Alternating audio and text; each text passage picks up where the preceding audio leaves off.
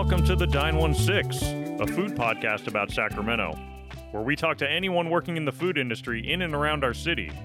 Our goal is to take you behind the scenes and introduce you to the people who are making your favorite dining experiences happen. I'm your host, Max Connor, and I'm joined, as always, by my co-host, Neil Little. Neil, what's been going on, man? Not too much. Uh, the semester has started for me, as as I think some people have heard, so I've been doing that a lot, but just hanging out, talking to a lot of chefs. And actually, the chef we have on today, I have actually known, I was thinking about this, for over a decade now. I met him in Old Sac many years ago. Uh, he's a constant regular at my bar, and I like to take care of him. So I'm very excited to introduce you guys to him. Yeah, our guest today is Dennis Sydnor, who runs Renegade Dining here in Natomas, where I am. And Dennis has a really interesting background, a long story of working in just about every facet you can imagine in the restaurant industry, and has a really deep connection to food from his childhood, which I always really appreciate because that's what got me into food, which reminds me I got to have my mom's, my wife's had COVID, so I've been watching the kids all week, and my mom wanted to bring us dinner one night. So I was like, that whenever my mom says, you know, can I bring you guys dinner? And she's going to make it. It's like, yes, spaghetti, please. That's like my mom's recipe that I want if mom's going to make it, that I just can't make right. That her spaghetti is like weird and unique. It's like a her, totally her own recipe, and it's really delicious. So I got to have some good home cooking this week, which Dennis is all about. Well, now we know one of your rapid fire questions for what we want to ask you. Uh, I love spaghetti too. It's fantastic. Now I got to ask, the, I, I assume she didn't buy it at Safeway, right? What's that? The spaghetti sauce? Yeah. Yes. I know you're an anti-Safewayist over there. Yeah. No, this is not a like mom secret recipe and it's actually just Prego with a few ingredients thrown in. No, it's like from scratch all the way through. So. Well, now you just got me hungry all over again. So this is the way the, this is the way these interviews always go. So let's just jump right into this. Chef Dennis is with us. Enjoy.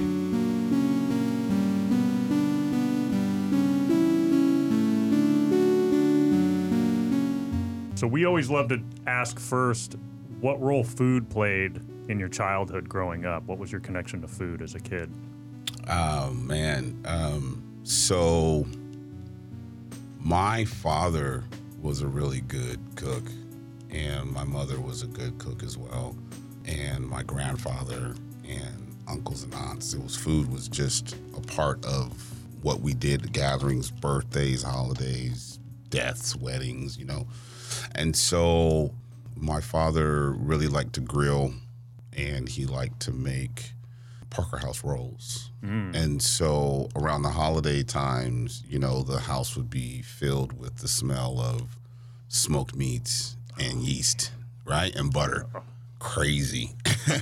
And it was an excuse to stay up late. If my yeah. dad was in there cooking, you know, getting ready for Thanksgiving or whatever, if I was willing to help sift flour or, you know, brush butter over top of the rolls, I could hang with him as long as I could hang, you know. Mm. And so it was probably about like seven, eight years old that I was introduced to learning how to set up temperature zones in a grill, my father's way, you know. And probably around like ten, I decided I wanted to start cooking things for myself. My older sister didn't really care to cook, you know, and I'm the second oldest of six. And so it would be like choose your own adventure when you go in the kitchen, but I wanted mom's greens. And so I saw the stuff that was in the fridge, and I asked my mom, could she, you know, teach me how to make it? And, you know, over the phone, because my parents were entrepreneurs. They had a printing business here in town for years. Mm. And so my mother taught me how to make a stock, ham hocks or whatever. And then, you know, we grew up cleaning greens and, you know, black-eyed peas and stuff. And, you know, I lived in South Sac, twenty-ninth and Florin, off of, uh, off of twenty-ninth and on Gardendale, Beeston Avenue. And, um... my mother and her friends would sometimes go into Elk Grove when it was just farm, right? And farmers would let them come and pick, you know, greens and stuff like that. So they would come home with bags of greens, and we would learn how to clean them and stuff like that. I mean, there's a video from like, geez, like eighty-eight or something like that, of us sitting around the table shucking peas and cleaning greens. Mm. Our friends even, you know, it was back when everybody would be outside playing, you know, right. And so it'd be like, hey, if you guys want us to come back out quicker or finish this football game, let's get in here and clean these greens, you know. Um, and then one of my early, early childhood memories was eating artichokes and dipping them in mayonnaise mm-hmm. with my mom. I, I can't do heavy. I can't do mayonnaise like that anymore. But I mean, it's like this is like pre-kindergarten yeah. stuff, man. You know, and then going to like kindergarten, first grade, my mother would make oatmeal chocolate chip cookies with like walnuts sometimes, right? And then put a piece of cheddar cheese. She's from Pennsylvania, and so my dad's from Ohio. I was born in Cleveland. Okay, right. So it was like cheese on the cookie. Sure, I'll try that. You know, and then. Again, not even being old enough to see on the stove, and we're in Pennsylvania. My mother's sister, Beth Ann, was making uh, scallops and brown butter, like bay scallops and brown butter. And so, like, those scent memories stuck. I mean, to this day, I can smell all of it. Yeah, wow. Like, right now, I can smell and see and hear the sizzle and smell the butter going in the pan and being like, whatever you're doing in there, I want half of it. Yeah. uh, so, I mean, food definitely... it's shaped. Um, and so, interestingly enough, um, I was asked to submit some recipes for a local magazine. Um, so in November, uh, myself and like five other chefs will be presenting the recipes that we kind of grew up with during mm. the holidays. And so the ribs, the Parker House rolls, and then my spice mix, I gave them all those recipes. Right on. So I had to make these rolls again. Right? And it just takes me back, man. It's just like the scent and the smell and the bite is like being back in South Sac, you know? Yeah. Being back in the family kitchen. Yeah. That's awesome. So when did you know that food was going to be your future? When, did, did you have a moment, or was it a kind of gradual as, uh, over the time of growing up? seventeen years old in Cleveland, Ohio. And um, my parents, again, they were they moved the business out there. So at sixteen, we moved out there. And one of their clients had a barbecue joint literally across the street from the high school. So they asked me to come and work for them. I did. And um, it was just the reaction that the kids at the school, right? It was like, oh, you can cook? And, you know, it was like a little bit of a bump of notoriety. So it was cool. It was a new kid on campus, so it was even cooler, right? Girls start winking at me a little different, you know? Like, I'm coming to get wings. I'll be there, you know? uh, so, um, and then my brother worked there also. So he would work register. I would, you know, cook. Sometimes it would just be him and I there. And so a friend of mine was like, hey, man, you ever thought about like waiting tables or anything like that? And so I was like, nah, I don't know anything about it. And literally transitioned from the back of the house to the front of the house. And, and ten years I spent in the front of the house, mm. waiting tables, bartending, managing, serving, you know what I mean? Bussing tables, doing the whole thing. And it was then that I just fell in love with hospitality. Fast forward two thousand seven, I decided I wanted to move back here to Sac, and I no longer wanted to be in the front of the house, but I wanted to stay in the industry. So came here to apply to a bunch of places as a line cook, and they're like, dude, you have like a general manager's resume. Like, why the hell would I hire you to come clean lettuce? Mm-hmm. You're not going to do that for very long. So I went to culinary school just to prove that I was serious about, you know, being in the kitchen. So, I mean, going back, yeah, like, you know, I got bit in ninety-six and just stuck with it. Probably fell in love with the cooking side of it again, like in oh six, before I moved here. Yeah, um, still stuck in, in love, you know, madly. Do you think being on in the front of the house has given you any advantages in the back of the house, or do you think they're just so completely different that there's not a lot of correlation? I think every chef should spend two weeks a month hosting, bussing tables. It makes it a lot harder to say no to mm. the subtleties of a request. I just want this like this, or I just want this like that, you know, because when you're standing there at the table and someone's asking you, can I have this without salt?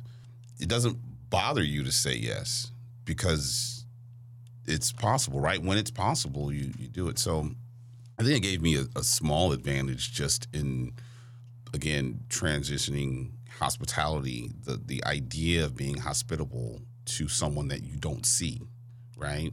Um, and understanding that that yes is not really going to kill you to yeah. cook this without oil. You know, you'll figure it out, right? So I think a little bit. For sure. What did you fall in love with? What did you love about hospitality in general? Um, again, just for me, it's the same for others. Time and place, you know, memories. People eat and they drink in celebration uh, and commiseration, you know, and so it becomes a memory, like a song, right? It just, food becomes a memory, that experience becomes, and so I love that people would find joy either in remembering, oh, my, my mom used to love the pound cake from Marie Callender's. I don't even know if Marie Callender's makes pound cake, but Probably. You get my point, right? Yeah, yeah. yeah. yeah, yeah. You're right. So we went to this place for every graduation. We went to Sullins, you know? And so to be a part of that experience for people, weddings and anniversaries and things like that, and surprise engagements and stuff like that, you know, that definitely, and, and being in the front of the house and seeing the smiles, right? And and watching the tears, you know, it was like, this is awesome. Mm. You know, this is dope. And so.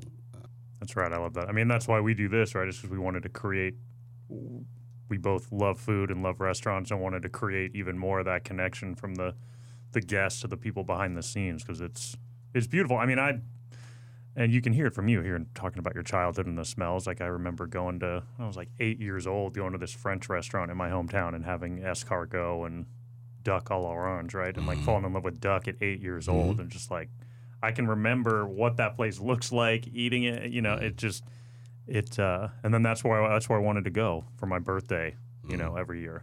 Yeah, tell us more about your French Laundry experience at eight years old. eight years old, right, exactly. I, that I did was, not that was grow still up. Kraft mac and cheese and, I, and, and tomato I soup. I did not grow up that bougie. Yeah, I was eating top ramen and hot dogs at eight years old, and I was like, hey, I got to learn how to make something else. Like, my dad grew up, you know, in a post-depression household, and it was like, mm-hmm. I never had a casserole growing up. He only bought good steak, so I was lucky. Mm-hmm. I mean, I grew up in a household where my dad had sort of made it from where he was, and then he was like, food was the thing, right? He, right. Neil and I have had fights about this because when he, when we first met, he talked, I was like, I don't shop at Safeway because my dad refused to step foot in a Safeway. He only went to the Draeger's, which was near where mm. we lived, that was like the nicer market for, you know, just because yeah. he, he had that bit of like, I've made it, so why, you know, why wouldn't I? And yeah, I was like, uh, my grandfather was kind of like that, you know, it was just like certain things on my mom's side, you know, post-depression or whatever as well. And so, like, it's just things that he just was like, I'm just getting the best. And, and that was this thing, going to the Amish country to get cheese and mm. stuff like that, you know. Yeah. So, yeah, I can dig it. I feel like food is kind of the glue to everyone and, and celebrations like you were talking about. Like, all of us have memories and stories of our family where food is the center icon. And I think that's something that I appreciate, and I, know, I mean, all three of us appreciate, and just how, how influential it is in people's lives, and they just don't quite realize it. Like you said, everyone has a wedding. There's also a dinner and a cake. Everyone yeah. has a graduation where you go to dinner, and there's yeah. something afterwards. And it's like being a part of those, and like you can like accentuate those experiences so much more coming from the kitchen. Mm-hmm. Absolutely, absolutely. So now you are doing catering, correct? Yes and no. I'm doing that as well as operating a cafe. Okay. Oh, cool. Yeah. So um, I operate Cafe Federico inside the Federico Beauty Institute. It's open to the public as well, but you know, we service um, primarily the students at the school. But then I do get to do catering and things like that. So I don't really like catering, to be honest with you. I'm getting old. I like people to come and sit down and eat where I am, you know, or drop it off. But I, I do like doing meaningful events, such as the one that's coming up on this Friday with Hearts Landing Ranch. They're a nonprofit, and they deal with folks with P T S D and victims of sex trafficking and all of that. It's equestrian, right? So, like, they get them around horses, and mm. they use these different techniques and horse training to help these people in their recovery process. So I love doing things like that. Um, but in the cafe, we'll be starting a series of um, like chef table events, actually eating in the kitchen. Oh, nice. Um, yeah, so I'm gonna deck it all out, bring them in close, but only be four people at a time.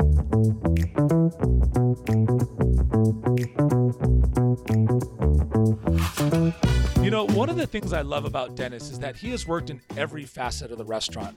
I really appreciate a chef who has been on the other side of the counter, like serving people and doing the things that I've always done. You know, I've never gone in the back, but him coming to the front, and he just sees how much food can influence and have such an impact on people when they're eating. Like seeing that first bite of, let's say, spaghetti, for example, and just seeing the happiness that it brings people is just something that's such a joy and something that a lot of chefs don't get to see on a night-to-night basis. So I really appreciate his understanding and belonging back there. Yeah, I mean, he was pretty strong by saying, you know, he thinks every chef should spend two weeks per month out in the front of the house. He really gets that your graduation dinner, you're going to remember graduating as much as you're going to remember the scallops you had that night or what you had at your wedding. It's such a sense memory that it grounds you and connects you to these big moments in life. And he really understands that as someone who's worked wholly in hospitality in all these different facets. So in Sacramento, you know, Dennis, after he went back to culinary school to really prove he wanted to work in the back of the house, he started working at The Grange, where he really learned that kind of connection to local produce that makes Sacramento unique. He worked at ten twenty-two for two and a half years. He worked at J B's Lounge a couple different times. He was over at Red Rabbit for a little bit, Rudy's Hideaway, and then he was also at the Golden One Center for a little while as well. So really has worked all over Sacramento in different spots. And I think there's a common misconception that when you work with food, it's all the same. But pop-ups, catering, large level events like the Golden One Center and restaurants, they're all just very different. And, and the setup and breakdown and everything is just so different. So I wanted to ask Dennis, like, what was it like with each of those and how can you compare and contrast them?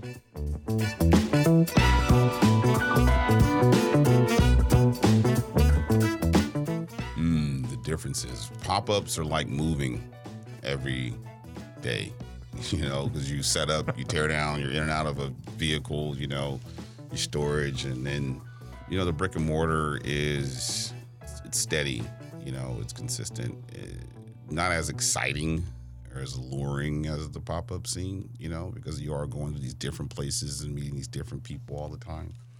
And then catering is, uh, it's great money in catering, but it's like, I don't know, shipping food. You're right. You know, it's just like, you know, the quality just diminishes. It depends on what you're doing. I love doing barbecue catering because barbecue sits and, you know, it just gets better, you know, especially if it's done right, you know. Um, and then the similarities is just planning and processing and making sure that you can deliver the best quality food to the guest in the moment that you can.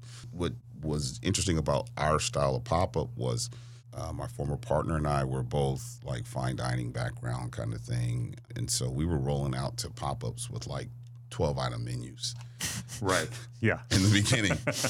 It's like legit. We were out there with flat tops, fryers, burners, like legit kitchen type setup, man.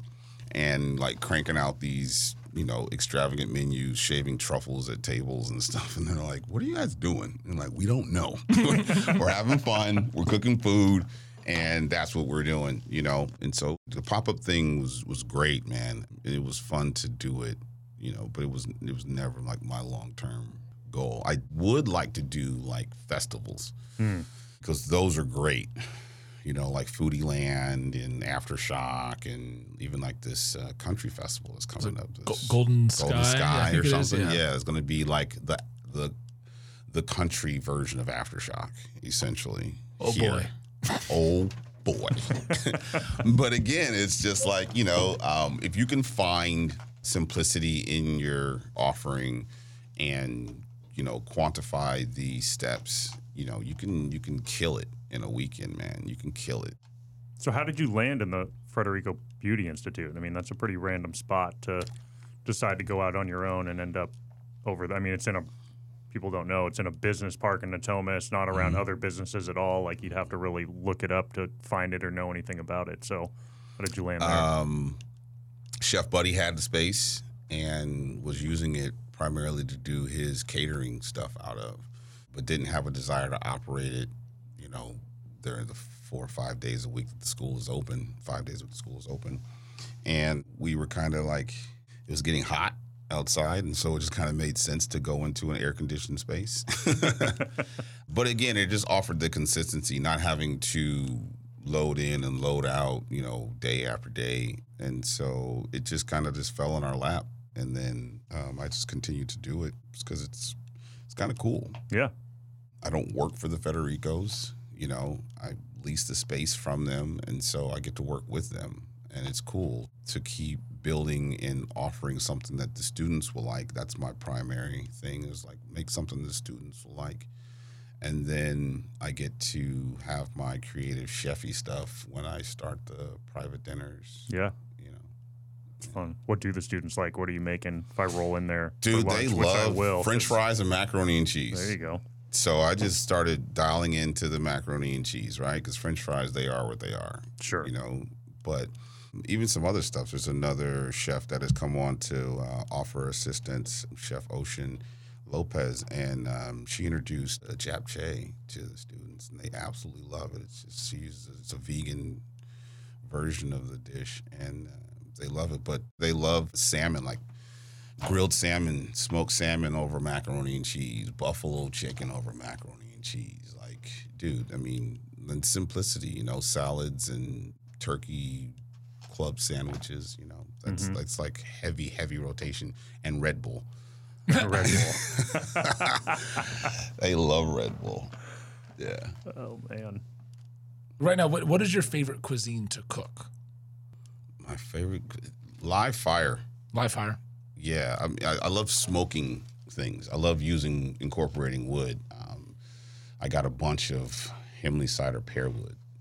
I'd never worked with pear wood before until just like maybe about eight months ago. Started working with pear wood consistently. But live fire cooking, man, it's absolutely what I love to do. So then, but having learned French and Italian and Mexican and stuff like that, it's just incorporating those techniques that I learned, but then doing it on the smoker. Mm. You know, I think one of the things I really want to do, I want to do like duck confit, like smoke, smoke duck confit and make rillettes out of it. Mm.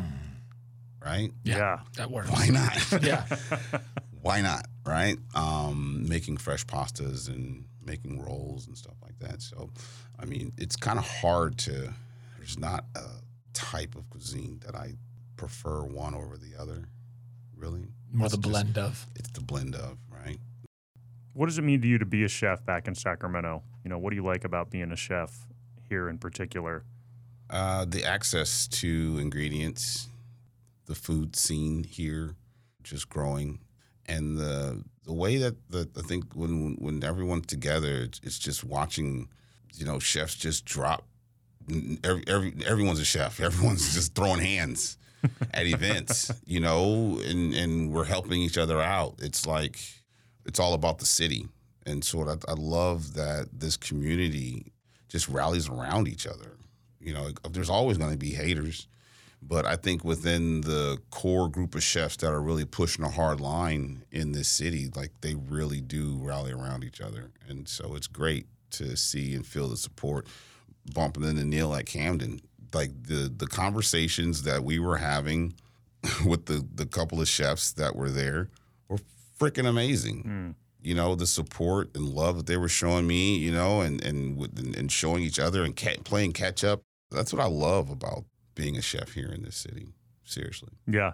I mean, that's what we found since starting this podcast is the, the camaraderie in the city amongst otherwise would-be competitors is, is amazing. You said it's all about the city. I think there's a – seems to be a realization that, like, hey, you know, as that saying goes, a rising tide lifts all boats, right? Mm-hmm. Like, the more anyone can put Sacramento on the map, the more other people are going to find everybody else. And it's mm-hmm. and every and I think COVID, too, like post-COVID, it's just like, man, if you're still out there doing it and you survive that, like we saw so many of our own kind in restaurants fail that it yeah. was like we need each other to keep each other afloat. We can't be individuals anymore. We can't be competing on sales every night and worrying about mm-hmm. who's selling what. It's like, no, what are you doing? That's awesome. Keep doing mm-hmm. it. Like the more of you there are, the more of us there can be. Yeah, thousand percent. Um, like I mean, that's one thing I, I love about Camden is like. The amount of chefs that come there just to chat and hang out. Mm-hmm. Like, it's not about, oh, God, I'm spending money here. It's like, no, let's go chat and hang out and have a good time and, like, mm-hmm. relate. What are you doing? What am I doing? Putting together events like the West End Dinner. Like, it's really mm-hmm. cool to see the camaraderie coming out of this. Yeah, mm-hmm. I agree. So you were part of the West End Dinner at the Farm to Fork Festival. Tell yeah. us about how that event went and what it meant to you to be a part of it. That event was dope. you know, to see the work that uh, the Last Supper Society put into uh, making sure the chefs had information was dope, and, and working with Visit S A C. And, you know, shout out to Visit S A C, Annie Mosley and Mike Testa and folks over there.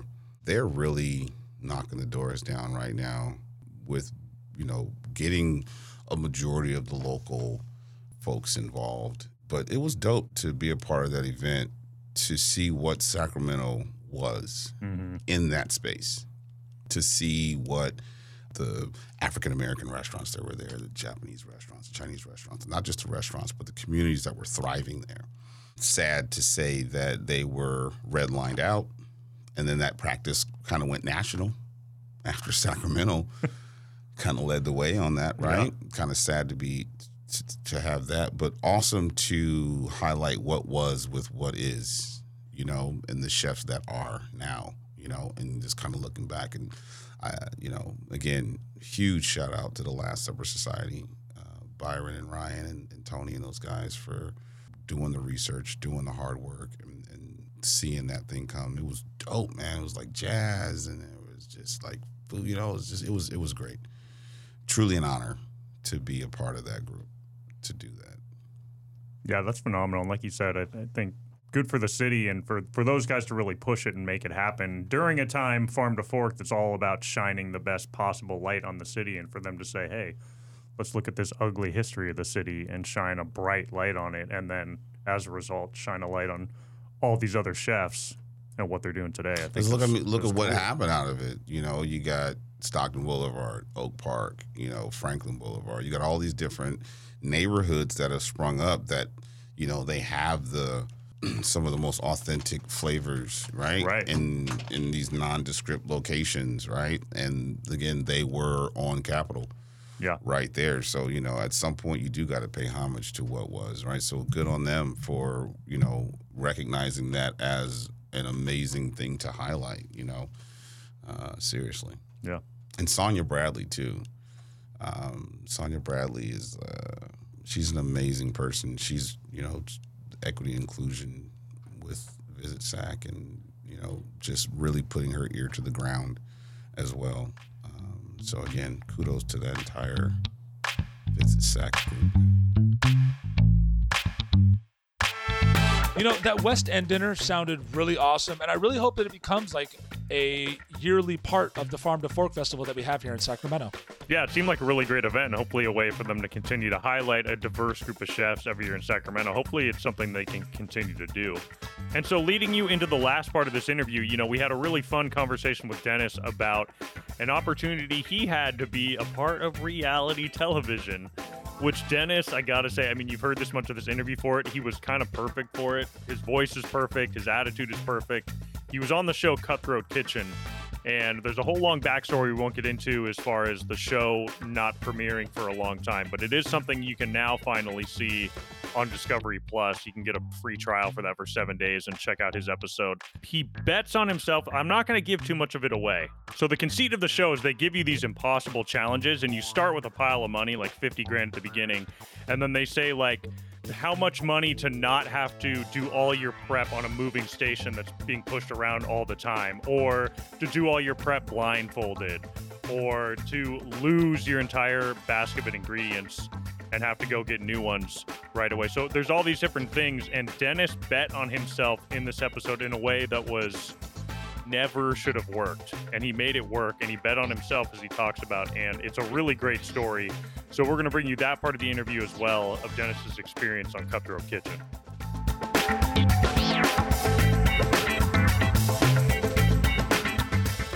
At the time, I was working bars and barbecue joints in Cleveland, and then landed a gig at uh, the Ritz-Carlton, and it's where I met this guy. So fast forward, like, five years later or whatever, and he sends me a message like, hey, you know, a producer for Food Network reached out to me and asked if I knew other people. I see what you're doing out there at J B's. I think you'd be a good fit to be on the show.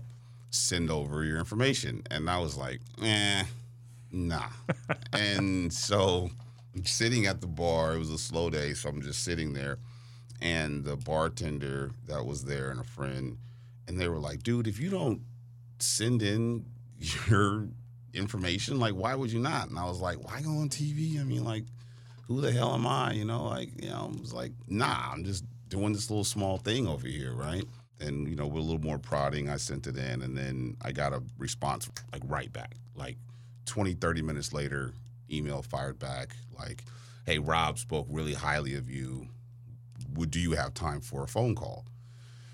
So, like, yeah, I was set up for the next day. It's supposed to be at, like, eleven a.m. So it's, like, eleven thirty, and I was like, do I reach out, you know, or do I just play it cool? Like, I don't care anymore. Like, I still don't get, now I'm all excited. Right. You know what I mean? Like, um, I still, I had never seen the show. And then the phone rang. And then she and I had like a like thirty, forty minute conversation. And I mean, I was talking to her like I had known her for years. And I'm using all the colorful kitchen language and just being Dennis, man, you know? And at the time, I was a, I was a hothead, you know, then I, thank God I matured and slowed down a little bit. I mean, still got a little edge, but, you know, I was a spit and vinegar chef, mm. you know, for a long time. And so I was using the language, and she was like, can we do a Skype tomorrow? And I was like, sure. So then get on the call, and I dropped the colorful language. This is being recorded. I know it's going to go to the producers and stuff. In the middle of it, she goes, dude, this isn't working. She's like, where's the guy I was talking to yesterday? And the owner of the bar, uh, J B's, was in the office milling about. And she's like, I need that language. And I look over at him, and he just kind of shrugged his shoulders. And I was like, well, fuck it. Here we go. And legit, um, we did it. And then at the end of it, she's like, I'm taking this unedited to the producers right now. And, psh, man, like the next day, two days later, they were like, yep, here's your booking and all that stuff, and come down to L A and shoot. But it was great. It was great. Um, it was a great experience for sure. Uh, what it taught me was a couple of things. One was to bet on myself. Mm. It's something that I share with people often is whatever your passion is, man, bet on you. Um, if you're willing to work hard and you're willing to do what it takes to see your passion, you know, pay your bills and make your little money, then do that. And even if it takes a while to get there, just do it. You know, whatever it is, if it's making guitars and standing on the corner of Sunrise Boulevard because that's what your passion causes you to do, do that. Someone may see you and invite you over to play in a, a set or whatever, right? Yeah. But, and then just be patient, you know? Like, if you have an accomplishment, there's something that you've done, you don't gotta live on that, right? Know that you did something, and if the world never sees it, and that's what it was like for five years, like, you know, part of the world saw it, but no one in my orbit, no one in my world saw it, so it, it wasn't on social media, it didn't exist, right? Yeah. So, right on. What a great lesson. I mean, that it, it makes me so happy to hear, because when I watched it, and, you know, I was doing some research on you, and I watched the episode, and I watched sort of the the hit you did when you were cooking with your partner mm-hmm. when it came out that they did on A B C ten or one mm-hmm. of the local stations. And I just remember thinking like, and that sucks that you like did something you were probably thinking like, all right, this might give me a boost in the industry or help out in some way. And then you just don't know where it is and it never comes out. And then as it, and you're asking God, like, what, you know, what's going on here? And then suddenly it comes out at the most opportune time for yourself and your new business. Like, Funny how funny how that happens when you're working hard, doing the right things, right? It was a gift, man. Seriously, yeah. It was a gift because, again, um, at any other point that it would have released, I would have been an employee of someone else, and they would have ultimately reaped the benefits of having someone. And so that would have been, again, it would have been a great boost mm-hmm. for my career as an employee, but, you know, not even understanding what it would have taken to be an entrepreneur at that time. And so then getting into entrepreneurship, it was a huge boost doing pop-ups when that was all that was available, really, because restaurants were to-go, you know. Right. Restaurants were doing a lot of to-go stuff, and so then the breweries and wineries, they weren't able to open because they weren't essential businesses, so having a food vendor out, so it was kind of cool, and, and it, it did. It did. It gave us a little boost. You know, people were coming by.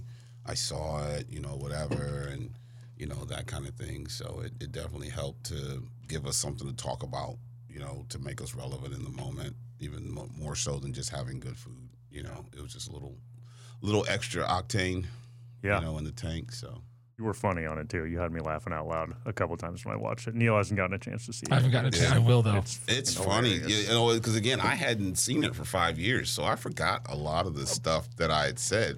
So when I watched it, I was like, those were some good one-liners. Like, I got to write those down. Write those down. Get, like Gordon Ramsay and Suge Knight's Body, yeah. I think, because they opened the show with you saying yeah. that. I'm like, Gord, what is it? Yeah, Gordon Ramsay and Suge Knight's Body. Add that up.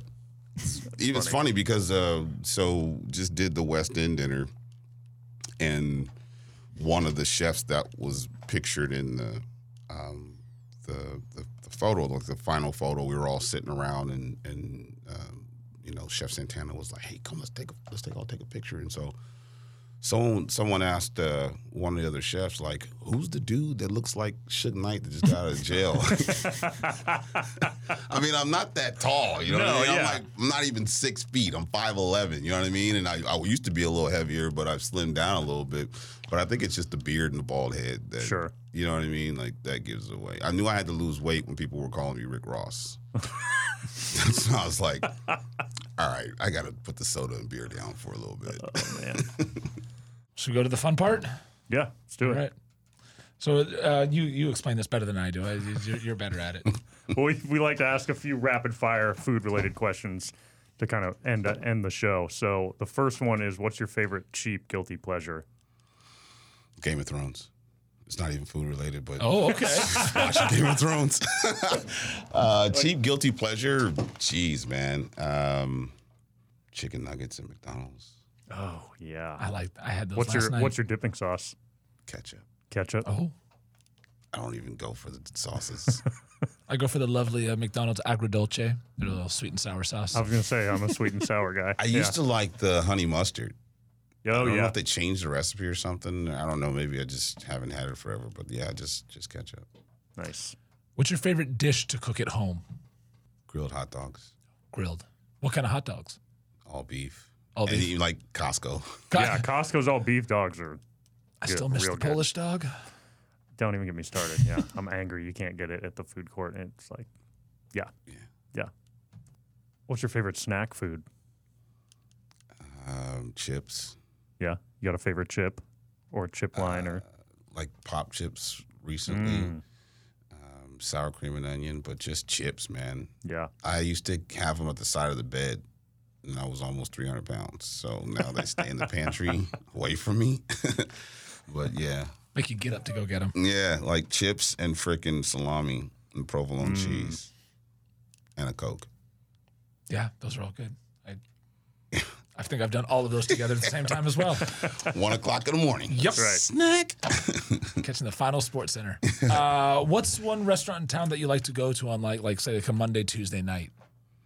Something small. Mm. Get a get a good bite to eat that people could go to. Golden Bear. Love Golden Bear.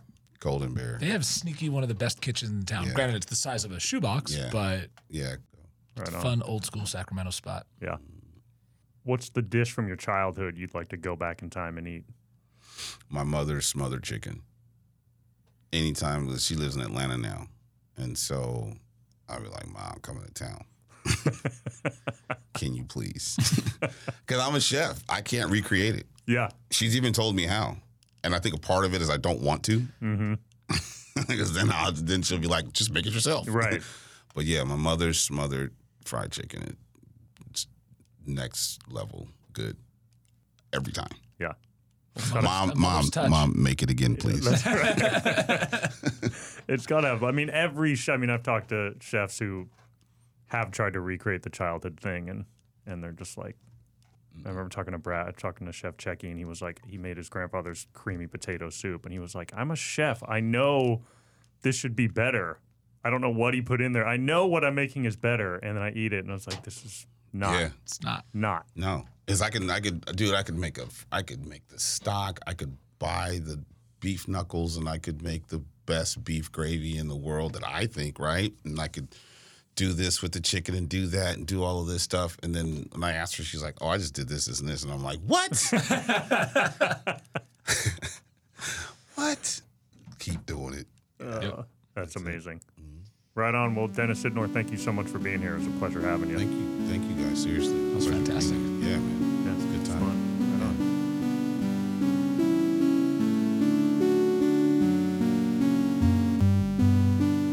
Well, you know, Neil, we're into about twenty-five interviews or so at this point, and it's funny all the recurring themes in here from, A, just the simple fact that you seemingly you can sit down and interview almost anyone and they're going to have an interesting story. That's certainly the case with Dennis, going from his connection to food as a kid to then working a lot in the front of the house to back of house to now, you know, running a really small kitchen at a beauty institute and trying to put on private chef dinners, which I think can be really fun events for people who who like this show, frankly, who who like to get the behind the scenes. And that's exactly what he wants to give you in the kitchen, is give you a behind the scenes inside the kitchen.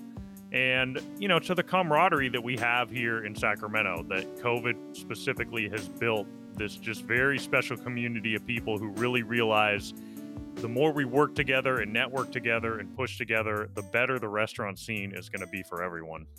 I think you brought up a good point there with the behind the scenes on the chef's dinner. And what I enjoy about our podcast is we're giving you the behind the scenes of the actual chef. It's actually been kind of funny for me. I've gotten to bring a couple of my friends on here, and each time they've come on, they've blown my mind with things I just never knew about them. And I love hearing these stories about how they got into cooking and their their development and their process through everything. It's just fascinating to hear. Yeah, and I love hearing these really talented chefs share what their favorite guilty pleasures are. That always astounds me, like, you know, the garbage we all eat, regardless of how much we know or love food. We still all eat some trash food. Oh, we are still getting out at eleven o'clock at night and have nothing else to eat but junk food and fast food. That's right. All right. Well, if you like this episode, please subscribe or like wherever you listen to podcasts. You can find us on every podcasting platform as well as YouTube. And also, if you like this episode, please, please, please share it with somebody else. The easiest way to do that is just send someone our website, dine sixteen dot com. The first episode is always right there at the top. Anyone who knows anything about podcasts or nothing about podcasts can just play it right there from their phone or computer. They don't even have to have the podcast app. You can follow us on Instagram to sort of see what we're up to, get updates on new episodes. That handle is at dine sixteen. And you can email Neil or myself. That link is in the show notes. And if you want to see Dennis on Cutthroat Kitchen, I'll drop a link to Discovery Plus in there. I'll try to find a link specifically to the episode, but uh, I strongly encourage you to watch it. Dennis is hilarious on the episode, and the final result will kind of blow you away. It's it's uh, it's really fun, and it's certainly a feather in the cap for Dennis and for Sacramento, the way it all goes down. Also, for updates and information on those chef's dinners that Dennis is hoping to put together, make sure you follow Renegade Dining on Instagram. We'll have that link in the show notes as well. Our opening and closing theme music are by my brother-in-law, Mark Owens. The Dine sixteen is a production of the Hear Me Now studio here in Sacramento. We'll be back in a couple weeks with a special guest, the longtime sous chef of Sacramento's first Michelin-starred restaurant, The Kitchen, coming on in two weeks. You'll get to hear that episode, so keep an eye out in your podcast feed for that episode. And until then, as always, eat something you love with someone you love.